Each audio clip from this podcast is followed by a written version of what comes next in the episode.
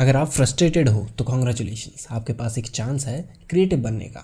Thomas Edison बताते हैं कि बल्ब सक्सेसफुली बनाने से पहले उन्होंने कम से कम 6000 मटेरियल्स को टेस्ट किया था फिलामेंट बनाने के लिए। तो आपको नहीं लगता कि in the process of testing दो 6000 मटेरियल्स उनको फ्रस्ट्रेशन हुआ होगा, गुस्सा भी आया होगा, कभी कभी तो इतना ज़्यादा फ्रस्ट्रेशन बढ़ गया होगा कि उन्होंने क्विट करने के बारे में सोचा होगा।